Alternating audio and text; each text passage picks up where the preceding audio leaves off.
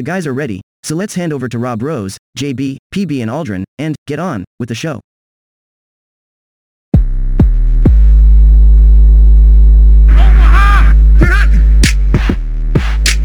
Welcome to the Club Dub Football Podcast. where the only question is, Does your team make it into the club?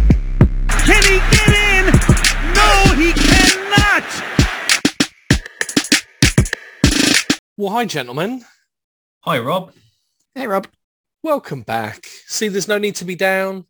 The fact that NFL football is over for another year and we are so many months away from even any meaningful preseason action, let alone the regular season, which feels like a lifetime away, we still get to enjoy, to revel in the afterglow of what was a remarkable 2021-22.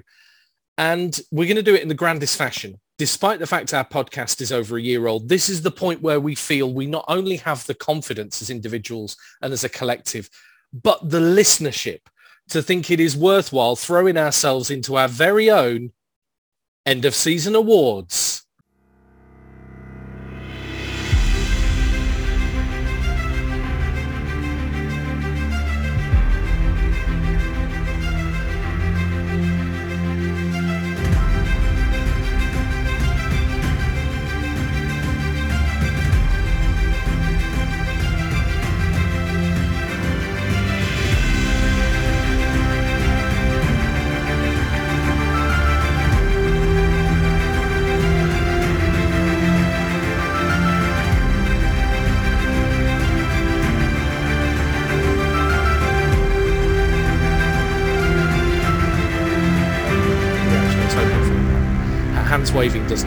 Doesn't transfer. well to I was podcasting. I was waiting for you to throw in, you know, mm. some I'll, I'll add some sound epic effects. music. Yeah, do indeed, indeed. I'll add in some epic copyright-free music or potentially sound effects to add a certain amount of heft and gravitas to what is coming our way. So basically, the idea is rather than having to agree on which team goes into Club Dub, we have got to agree on who we believe are basically the movers and shakers, the people who make a difference in the NFL. So to run you down the awards that we have to decide today, we're going to start our conversation with our Club Dub podcast, Comeback Player of the Year. We're then going to play a game where we pick the king of defense. We're going to talk about the ultimate offensive weapon before we do the very catchily named Coachy McCoachface of the year. Um, and then we'll do our own best in class, which is basically us trying to agree out of all of those and any other honorable mentions, who should be the NFL's player of the year, the NFL's true Mr. Universe.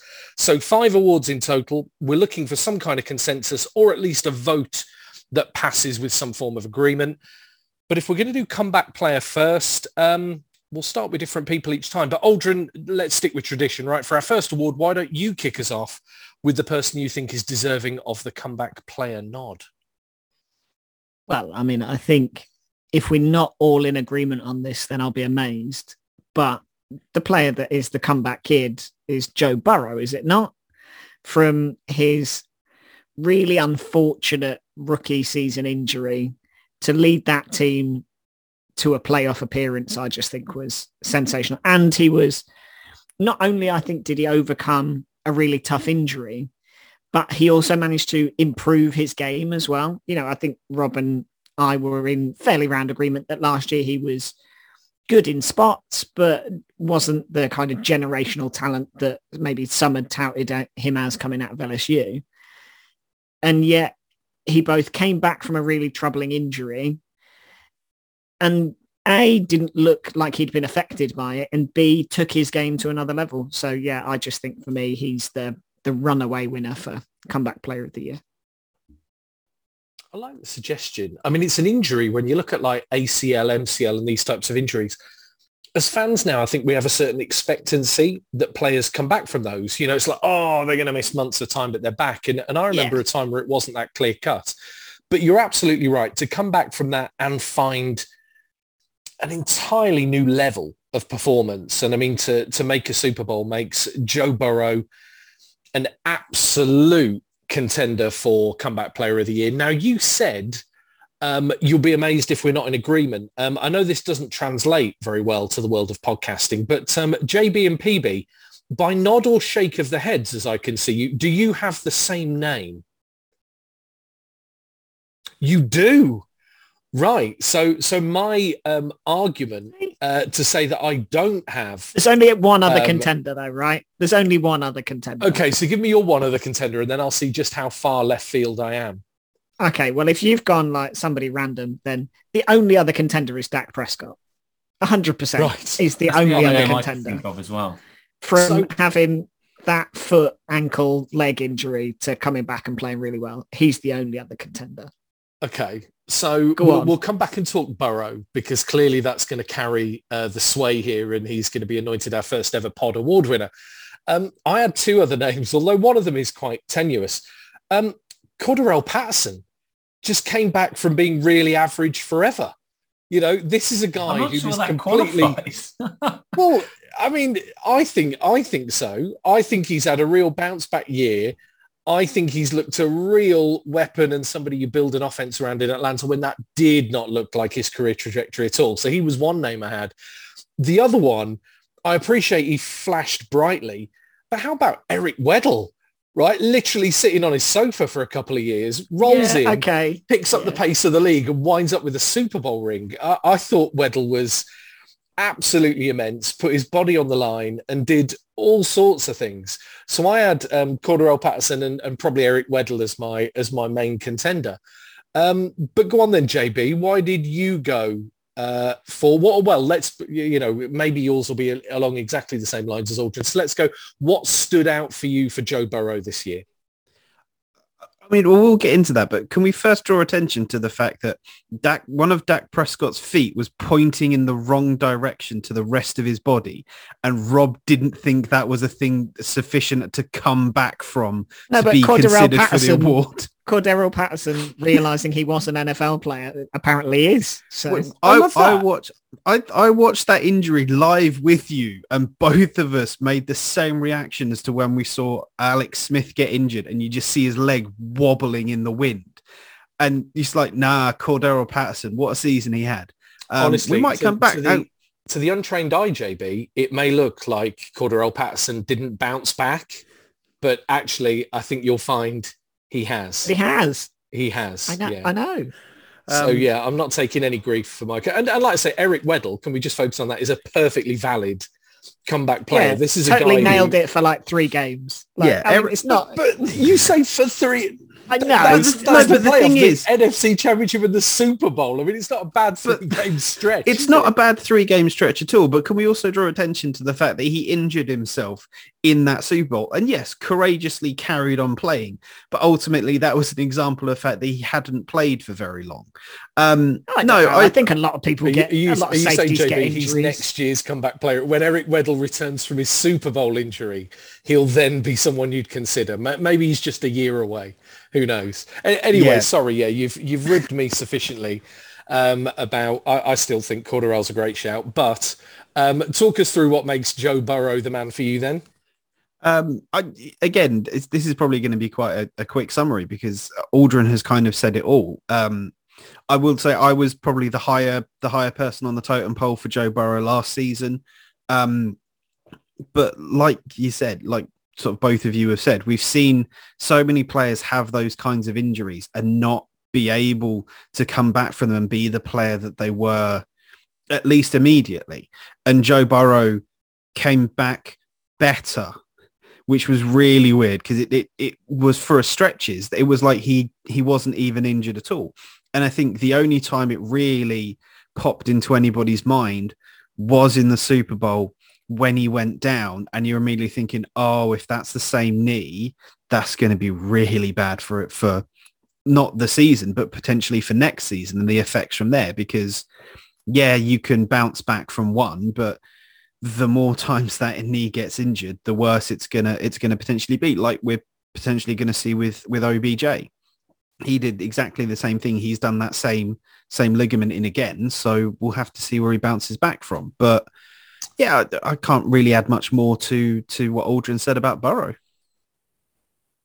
I like OBJ as a shout. I mean, anyone who bounces back from oblivion in Cleveland is is certainly worthy of notable mention. Maybe maybe he's next year's again, a bit like Weddle. Maybe he's just a year removed. PB, anything to add um, on what feels like uh, the Joe Burrow train? It feels like pretty much a done deal here. I think I, I agree completely with Aldrin that there were only two candidates for this award. Joe Burrow, whose leg was snapped in two, and Dak Prescott, whose ankle was facing the wrong way. And I think, uh, or his foot was facing the wrong way. And I think, um, you know, nominating Patterson, who has just been indifferent through his career apart from returns, I, I wouldn't really class that as a comeback player. Um, and I can't even remember the, oh, Weddle. I mean, you know, he did great, but not, I, I don't think comeback player of the year worthy to two guys that came back from career-threatening injuries potentially, but it's Burrow all day long. Number one, he took a team from near bottom of the league to the Super Bowl, coming back from a significant, you know, major injury, major surgery. Um, and, and as I can't remember if it was James or um, or Aldrin that said, he he improved as a player. You know, was lights out this year. You know, a lot of the time. So I, I don't think there's any discussion needed. It's yeah, Burrow for comeback player of the year, as shown in the NFL awards all day long. Well, I'm, I'm so glad I've brought a little bit of entertainment and uh, given you something to ridicule. But uh, it feels like the first person heading into our season-ending special VIP night in Club Dub is our comeback player of the year and AFC championship winning quarterback, Joe Burrow.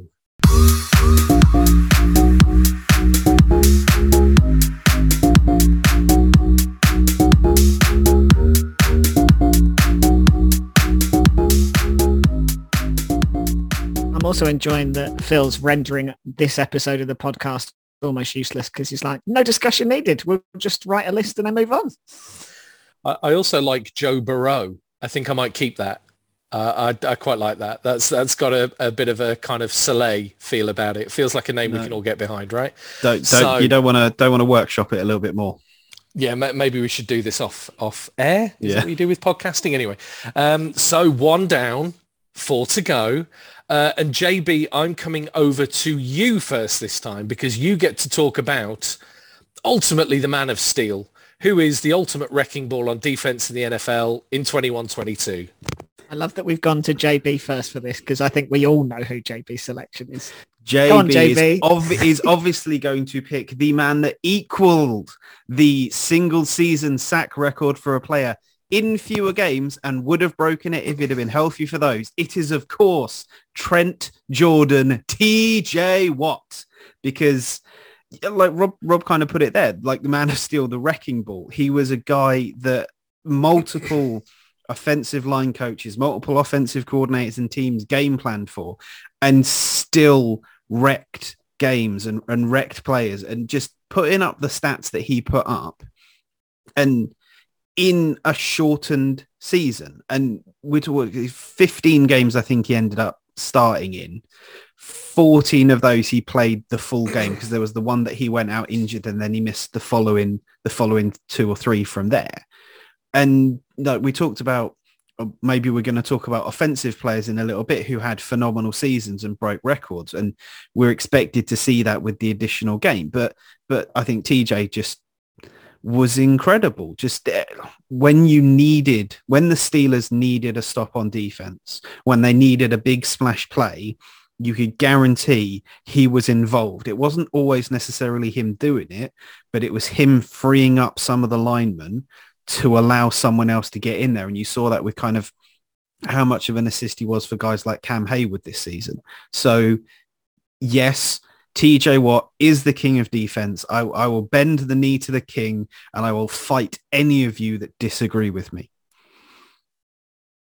PB, please disagree with JB. I feel now like I can't disagree with him because if we were to fight, I would win. So I'd feel a little bit bad for him. Um, I don't know. It's, uh, TJ, what was my pick? To be honest, I think it's, you know, he, he finally broke Aaron Donald's stronghold on defensive player of the year. And I think it was definitely deserved. You know, it's arguably deserved last year, definitely deserved this year. If you're thinking of other, other players maybe that, that were were contenders for this. I suppose Micah Parsons from the, the Cowboys was a good Yeah, shout. I mean, Parsons was on my list. yeah, Yeah. defensive rookie of the year for sure. But you know, stepping straight into the lineup and and you know really improving that defense and showing that you can do it. You know, at at the top top NFL level as a rookie. Uh, you know, I think there's no no arguing about that. So I think your your initial call, you know, is, is TJ Watt. Aaron Donald's always in the conversation, but yeah, as a, as a backup, I think um, you know Michael Parsons is really pushing TJ Watt close there. But yeah, I agree with JB overall. Go on then, Aldrin.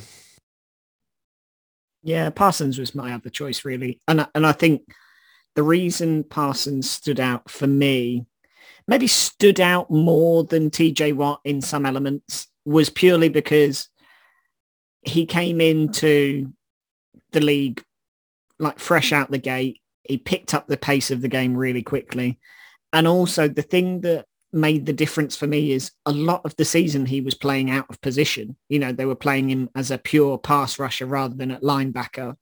Um, and so I think that's why he stood out just bit that, you know, the the ability to step into a multitude of roles and ultimately lead a lead a defense almost like a veteran would as a as a rookie. But yeah, I think just for the the pure statistical dominance that TJ put in this season and probably last as well. I, I think he gets the nod from me.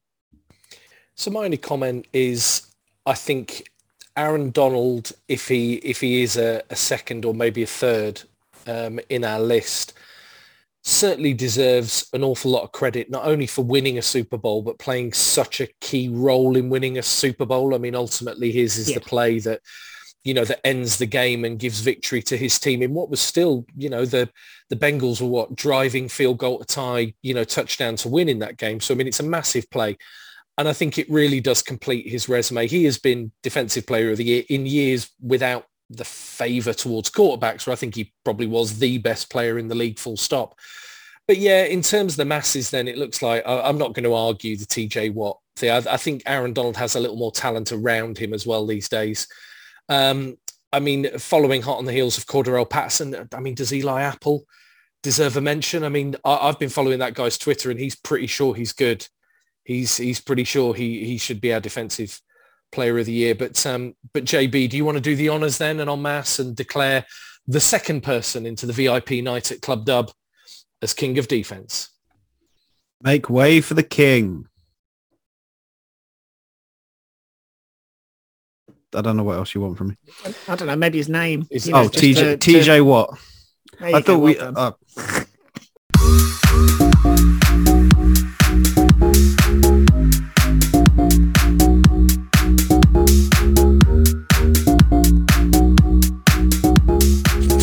Well. Definitely my favourite. listening with JB. Yeah. don't, don't listen to this podcast while operating heavy machinery. Um, wonderful stuff. Right. So if we're two down and we've already done comeback player and defense, that means next we're talking offense. So the offensive weapon of 21-22 and PB, I'm over to you. Uh, I mean, this is a bit trickier because I we're we're kind of only thinking two names each, and I think there's probably a few more um, a few more names in contention here. So I will Go on, give rat, you rattle a few off. Go for it. what a few. So Yeah, yeah. the eventual winner that we'll all agree on is Cooper Kupp. I think Incorrect. Ja'Marr Chase. Oh, really? Well, yeah, I've, well, I've not obviously gone. Cooper Kupp, but No, okay, I yeah, have keep to go going. different. Aldrin's obviously going to go Jonathan Taylor. no, You know, incorrect again. Don't worry, we'll get around to me, Phil. Don't you worry. Uh, you've got Ja'Marr Chase. I'd throw Tom Brady into the mix. Um, you know, leading leading the QB stats as, as an off, well offensive weapon. Yeah, I'd, I'd call him that. Um, so that's four names, and we've not even got to Aldrin's one. So Yep, you haven't not mentioned mine none yet. No, I, I was going to say you've not mentioned mine yet either. So I wonder if Aldrin and I We're are not the same. picking Cooper Kupp, Triple Crown winner, Super Bowl MVP as our offensive weapon of the year. And, and I'll say this before me and Aldrin go to ours, right?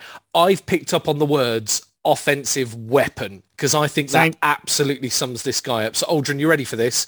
On Yeah. three, we're going to All do our name, Well, right? there we go. Qu- The Cordarrelle Patterson loving continues. it's not Cordarrelle Patterson. Right. One, two, three.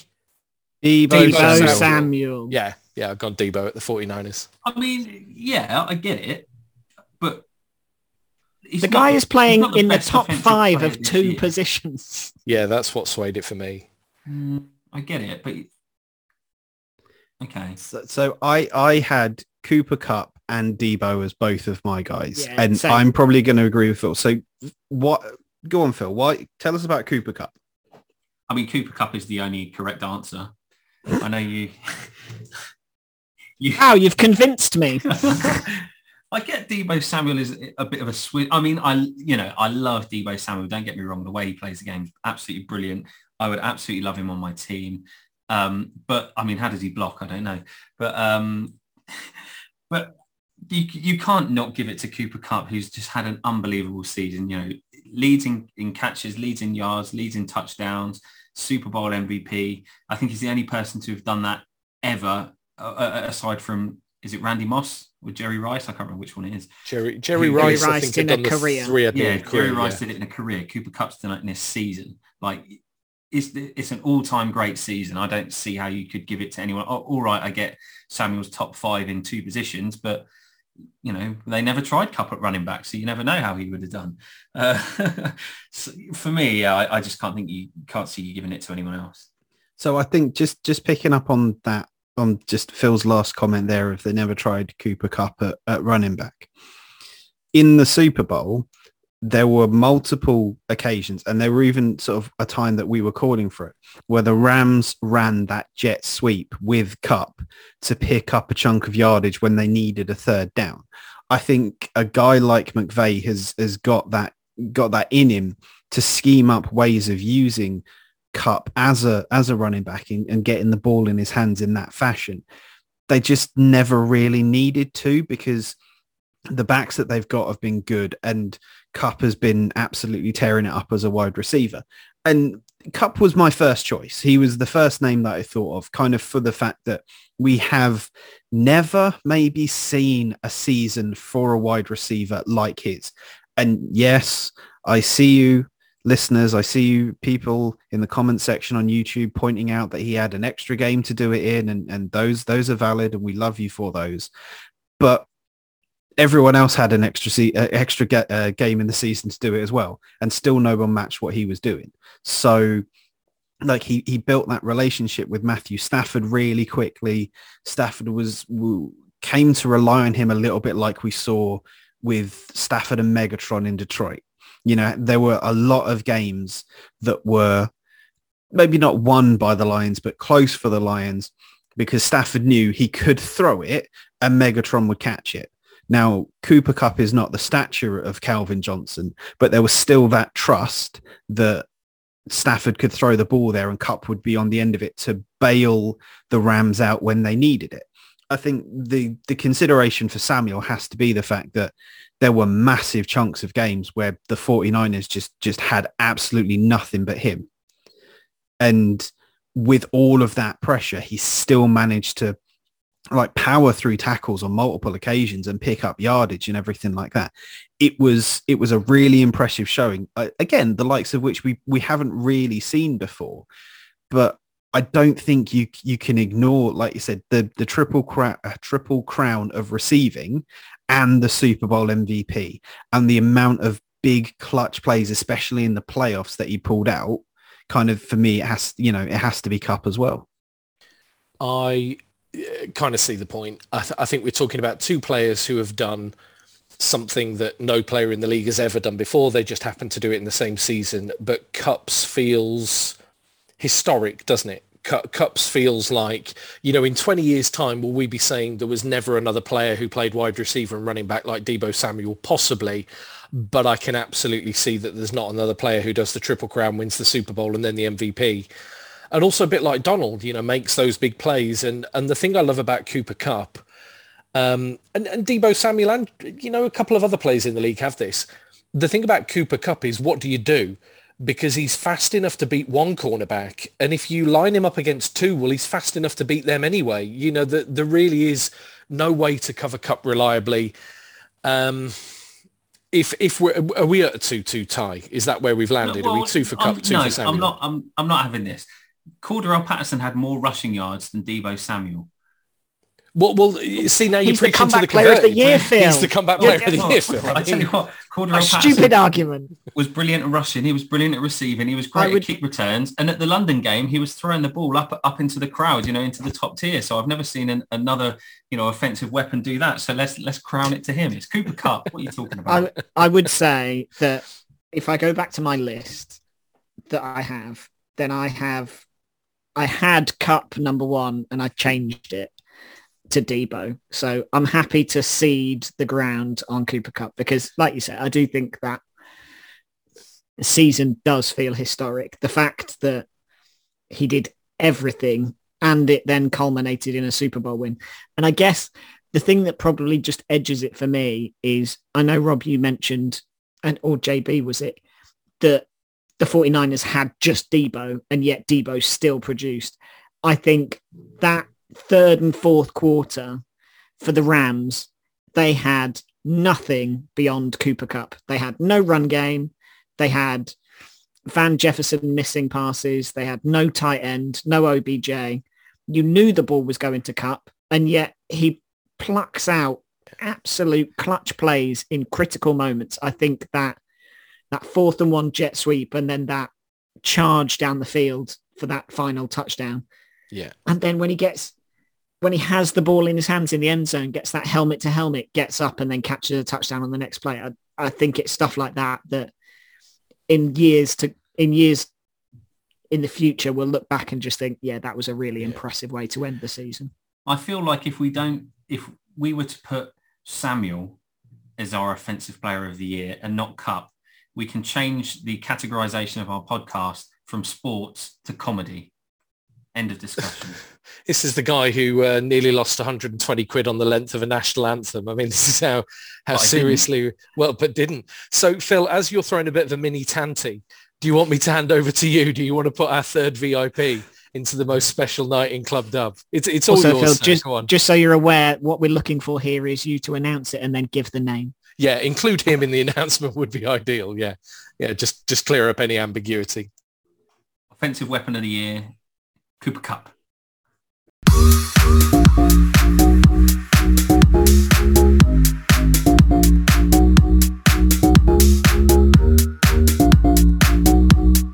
What I like there is we were having a really nice friendly discussion for two awards and then we got to that one and just decided to have an argument about Well, it. we we didn't decide to. It, it felt like there was an aggressor, Phil, in a, in in our midst. I don't know how. Maybe that's a like to keep nickname. some credibility, like to keep some credibility with our NFL podcast, not you absolute jokers. Yeah, we'll see what Debo Samuel thinks of your viewpoint. Um, yeah, I don't think Cooper Kupp's going to be available for comment, is he? Um, but yeah, nice that Cordarrelle got his second mention. He's he's kind of the unsung hero of our pod, clearly. Um, right, so it means we're on to award four of five, right? We're rolling through these. Uh-huh. and we've got the uh, Coachy McCoach face Coach of the Year. So um, again, I think there is probably two pretty strong contenders that jump out, but rather than start with them, I'm going to give some honourable mentions and let you guys take, I think, probably the likely heavy hitters. Um, for me, I think what Mike Vrabel did in Tennessee with a Titans team built around the run and a special running back for half a season was a great coaching display. You know, a coach absolutely preparing a team to play in a way that saw them week in, week out perform above the talent level that they were able to put out on the field. I think love Rob.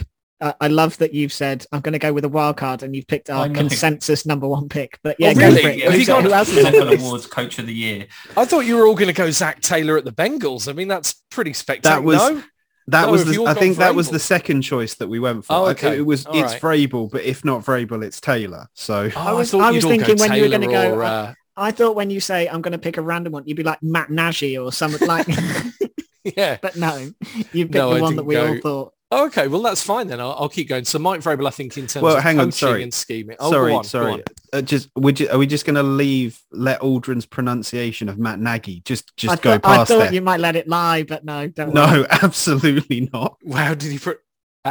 Matt What? Nagy. I said Nagy, Nagy. rather than Nagy.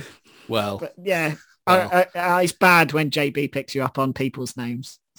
yeah, yeah, ag- agreed. Um, I mean, I wonder what Robert would have to say about it. That's all I can. Uh, anyway, um, Mike Vrabel um, absolutely coached up a team, and and look, I mean, they went in as number one seeds on the AFC side, an AFC that feels stacked. I mean, I know we're we're looking at an NFC team who've just won the Super Bowl, but you look at teams like the Bills, the Chiefs, great year from the Raiders. Obviously, we've got the Bengals in there, and, and Chargers had their highlights. I mean, so many teams showed such a high ceiling. I think that just makes what Vrabel was able to achieve just all the the greater, really. Um, so for me, Mike Vrabel would be a standout. I think my honourable mentions beyond Zac Taylor that I think we can probably discuss as a group. I mean, probably Sean McVay. I mean, it's very difficult to argue with a guy who does what he does. I mean, he has worked with Les Snead in a in a phenomenal way, rewritten the rules on how teams are built and how franchises are managed, and he now has the vindication of a of a Super Bowl. You know, I think without the win at the end of this year, there would still be questions but I very much like that. So Vrabel, Zac Taylor, Sean McVay. B- before we come back and talk a bit about Taylor, I think he's worthy of a mention. Are there any other names floating around I haven't included yet? I do have one, and it's only as an honourable mention, not for Coach of the Year.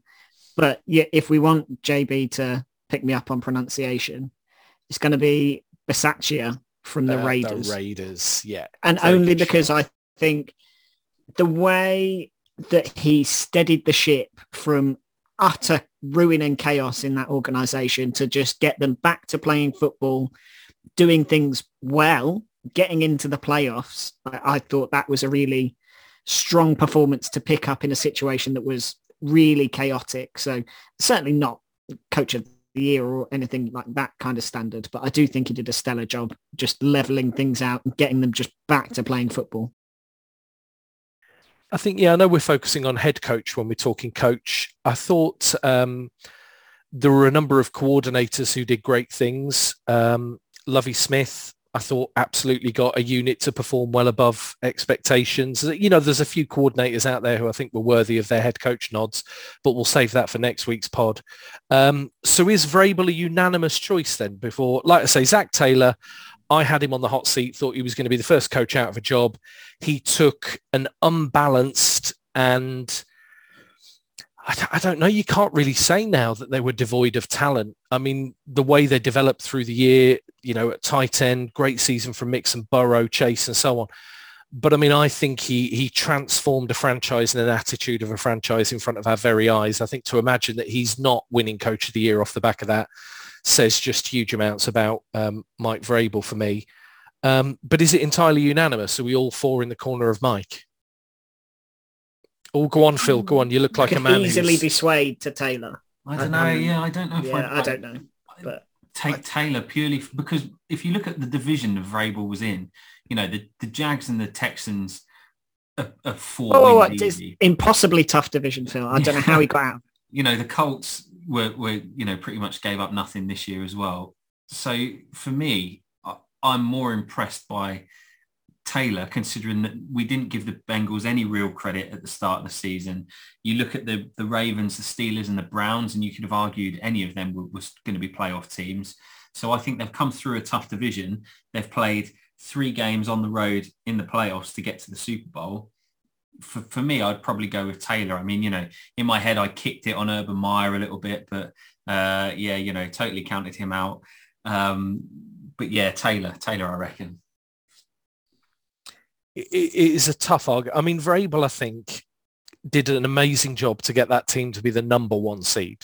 Uh, I think whatever division you're in with the situation they had, I, I do think that's phenomenal. I, I mean, obviously they were without Henry, but also wide receivers through the year. I mean, there were times where it was down to game planning and coaching. But I, I do hear you. I mean, I went Vrabel because I thought you would all go Taylor. I mean, I, thought he probably was the, the strongest shout. So Phil, you're Taylor. JB, where do you sit on this? We're down to two. I I had Vrabel as my first choice. I think he did do an incredible and has done an incredible job with multiple Tennessee Titans teams that have lacked in certain areas but have still come in to perform. Um, but I think I think Phil's kind of right. Like I, I wouldn't object to anybody making the claim that Taylor was was the choice either because like at the beginning of the season when we were kind of looking at like who's who's who's a jobber, who's out of his depth, who's absolutely going to get the sack at the end of the season and Taylor was right in that conversation after a pretty lackluster 2 years. So after this season which like the Bengals, Taylor, Burrow, maybe to a degree Chase, you could all make the argument that their season performances came out of absolutely nowhere in terms of expectation. So I, I'm going Vrabel, but again, again, I wouldn't, I wouldn't argue with Taylor. Right. I think Phil's point about that division for the Bengals is is fair, but then the Tennessee Titans are touching. Anyway, Aldrin, who are you going for? So we're at the moment we're one for Taylor, one for Vrabel, an honourable mention for all that went on in Las Vegas. Where where are you taking us? I think I probably would end up plumping for Taylor. Right then. I, So I do agree. Phil, I mean, Phil makes a valid point. They had some tougher opponents, but also I just think I often do. yeah, it's rare. Um, I just think like the gutsy nature of some of those calls as well. That even in the Super Bowl, he didn't he didn't go away from his philosophy of wanting to go for it and wanting to win it all. You know, I'm thinking those even in that first quarter, one of those early possessions, Yeah. fourth and two or three, and he's like, "Yeah, we're going to go for it because we want to win." Yeah. So I, I, yeah, I think just gutsy calls like that. But I mean, I love Mike Vrabel as a throwback, but uh, yeah, I think Taylor was great. So it comes to me to name the Coachy McCoachface Coach of the Season on the Club Dub Football Podcast. And I'm going to say that we're pulling back the velvet rope and letting in Cincinnati Bengals head coach Zac Taylor.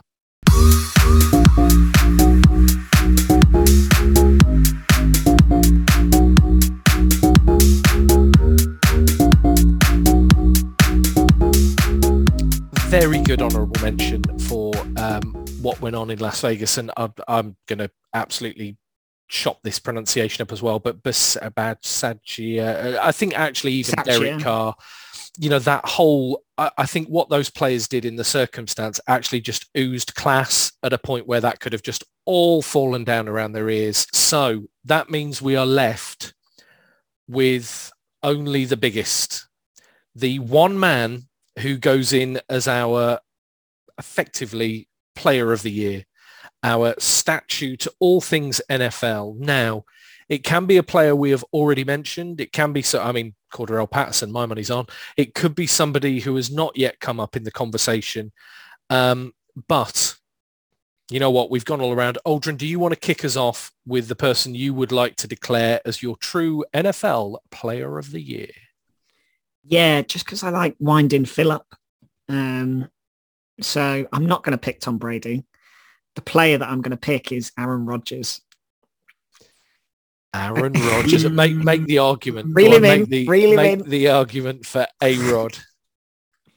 Just wanted to see Phil's face as much as anything. Um, This podcast's No, a I'm- joke. A joke, I tell you. We'll change you to a comedy podcast. I don't know why he's brummy now, but there you go. Um, I just think the thing with Aaron Rodgers is he makes perfection look flawless and easy. And I know Phil's doing his stupid little face, but I just think the guy is so consistent year on year that we've almost become a bit numb to it. You know, it, it feels like he didn't have a ridiculously stellar season and Phil will point to all of Tom Brady's stats and yada, yada, yada. And, and that's fair. I think Tom Brady had a very good year. But I just think the way in which, you know, Aaron Rodgers, say what you like about him, he came into the season creating controversy and maybe a bit of discord in that Green Bay Packers locker room and here's the players that I want and this, that and the other and, and all of that stuff that went on. So as a person, maybe not 100%, but I think just the way he's played all year, you know, he gets the best out of, apart from Davante Adams, average receivers. You know, I mean, his best other talent is what Valdes-Scantling or, you know, a, a, a number of other middling to average NFL wide receivers. And I just think, you know, his stats are incredible. The way he protects the ball is incredible. I just think he's an absolute phenomenon in the league and the fact that there's rumours of him maybe walking away, I mean, I, I don't see it, but would certainly whenever that day happens is going to make the league a less exciting offensive display. Um, so yeah, for me, I just think he's had another stellar year and it, and it almost goes under the radar because he's just, it's expected that he's brilliant. He is automatic, isn't he? It is, it is just that. I mean, I absolutely get you. It doesn't feel like his best year and it's still an MVP year. Um, still no more Lombardis in Green Bay, which will be the, I think the thing that will rue when he, he finally does move on, particularly if, is it Jordan Love, who, who's probably the heir apparent there. So yeah, I think he will be dominating in the division with the Bears, the Vikings, and the Lions. Eh? Just you wait till next year, Phil. You're going to get your comeuppance. yeah, just yeah, the uh, Just the wait till we're comparing the Tampa Bay Buccaneers to the yeah. to the Jags when I- you like- wheel I- out Blaine Gabbert at quarterback. Don't worry, There's no Phil. We've got it all next year. There's no argument that you know Aaron Rodgers is a top top five quarterback in the league. He's an absolute superstar. He's a great player. He doesn't block though, does he? In fairness, He's not no Chris playing. Godwin. Not player of the year. Not on then, Phil. Well, you can you can go next then. Who is the person you are pulling out to be our statue I- for the league? I'd go back to we, we've picked him as offensive weapon. I'd go back to Cooper Kupp for, for his season personally. But if I'm not picking Cup, then I'm absolutely picking Brady. He's topped Rodgers in every stat, I think. Apart from maybe he's thrown a couple more interceptions when he's tried to lob it deep. But uh, you know, a guy doing that at 44 years of age, absolutely unbelievable. Uh, it's a shame that he wasn't crowned NFL Player of the Year. Um, but for me, yeah, if I'm not going Kupp, then I would absolutely go Brady. Right, Mr. Kupp then Consistent, Brady. 20 years. I was reading a really, going there's a really Phil? nice Don't article. sit on the fence. You've got to pick one. You can't. You can't mention both. Pick one. Brady. Right. There's, there's a really lovely article actually about the Rams Super Bowl wins, kind of bookending Tom Brady's career, which I thought was really nice that I read on um, NFL.com in the last week. I thought it was one of the best articles I've read in a while. Um, so Tom Brady gets your nod. JB, uh, are we going to hear more clamoring for TJ Watt to win? Big Ben. Big Ben's the winner. Big, big, large Benjamin is the winner of Um, NFL Player of the Year. the, I'm, I'm glad Phil went before me because it gave me a little bit. I, I hoped it would have given me a, a bit more time to make a decision, but unfortunately, I'm still sat here kind of un, unsure who to pick. Like Aldrin's made made good arguments for Aaron Rodgers, and, and it's it's nice to see him him given a shot at this. You know, it's the only shot he might take sometimes, but eh, there's just there have been too many amazing in-game performances. There have been too many season-long performances. Really, for me to kind of sit here and and and say this is my this is my player of the year. Like you can make arguments. You can make arguments for TJ Watt. You can make arguments for Aaron Donald. You can make arguments for Deebo or Cooper Kupp or Derrick Henry. If we look at how how the Titans performed with him versus how the Titans performed without him, you can make arguments for uh, Joe Burrow or Patrick Mahomes or or uh, Justin Herbert or Lamar Jackson. Again, go, using the same Derrick Henry thing. Look how good the Ravens were with him versus how good the Ravens were without him. Um, if I was on uh, if I was on any other podcast, I would try and make an argument for for basically abstaining from this vote because I can't pick anybody. Um, Well, the worst at sitting on a fence, JB. The absolute just- worst. Hop off that fence. Pick a side. I've, I mean, I've, I've picked, I've picked, you know, people in every other thing. It's just, it's very hard to pick a lane here. Um, Who did you write on your list before we all started talking? uh, Did you I add a list? I, I did. I have a list, and my my my player of the year was question mark to Oh, be you're decided later. Ah, you know what? Carl, you got to pick someone. All right, let let uh, let us go with the. I was about to say the triple crown winner, but is he the quadruple crown winner now? Let, let's. I think he's. I- I, think he's made his own. Yeah, his Yeah, own let- category let's- now. let's go for the champ, champ, champ, champ, champ. If we add the Super Bowl ring into it as well, let's go Cooper Kupp. Right. So we got three different names, which kind of surprisingly gives me the casting vote. But I will say this. I'm about to pick one of the players mentioned, and this guy, there you go, Cordarrelle Patterson. Yeah. this guy breaks it down a bit. I've I've already picked my gender. Um, this guy is truly a great. I mean, absolutely automatic, utterly reliable, amazing competitor. Um, to think he had his statistically best year in his 22nd NFL season. How on earth can you look beyond Tom Brady? I mean, the only thing that would have added to his folklore would have been if that comeback would have been completed in the playoffs. I mean, what a comeback it was as well. I mean, just the most remarkable career. And I mean, we did in our Super Bowl show, didn't we? We did, um, you know, our Super Bowl quiz and it was what's the most popular first name for quarterbacks in the Super Bowl? And it's Tom. And he was the only one, you know, it, it's a career that will never be matched. I mean, you look at players like Patrick Mahomes, who I think was was actually worthy of mention. I think he he had a very good season. Second half, I thought he was on on fire this year after a really poor start. They absolutely found those gears.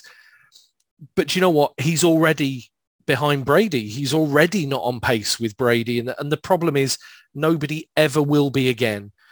Um, you know, the things that will be done and the ways that he will be recognized within our sport after he's gone uh, are going to, and I mean gone from the sport, crikey, I'm not, I'm not kind of foreseeing the end for dear Tom.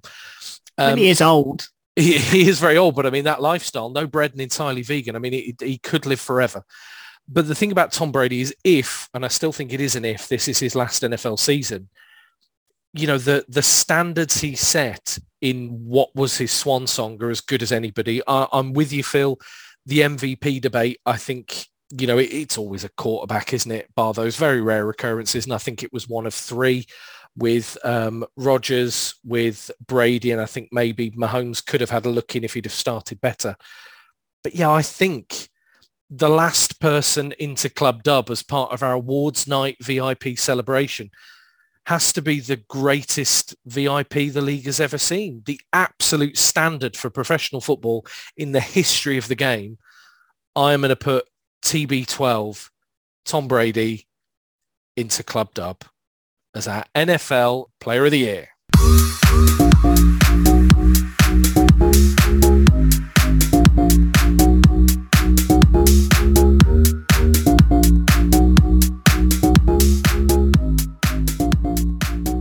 Oh, that felt dramatic. It felt, I mean, it, it was a lot like the Oscars without all that esteem. I just quoted Ricky Gervais there to see if Phil noticed he didn't. Pretends to be a huge fan of him, doesn't he? Anyway, um, so I think we've put five different but very worthy winners into our club dub celebration. An amazing season, and without sounding too cheesy, I think the winner in this year were the fans, weren't they? The playoffs in particular, I think were probably never to be matched in my kind of following of the NFL. I've never seen playoffs like it. To think we've not really mentioned Josh Allen, the Buffalo Bills, you know, to think we've not mentioned, you know, really the Tampa Bay Buccaneers and, and other teams that got so deep in the playoffs that could have had their own kind of fairy tale end and brilliant season, I think only speaks to the quality that was around elsewhere. Um, gentlemen, I cannot wait to do this again in a year's time. Can we do when- some alternate awards next week?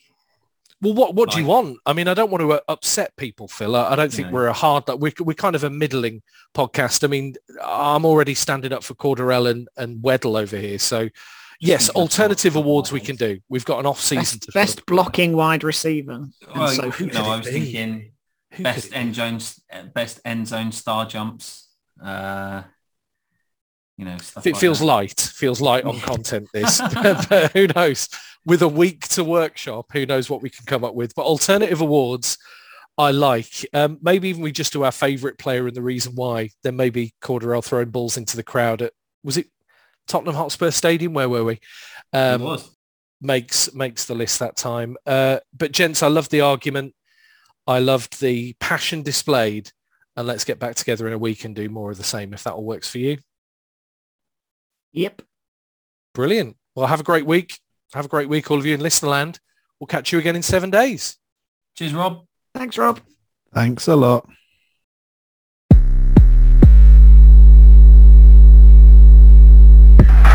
This is amazing. Remember to subscribe and be cool. Tell your friends.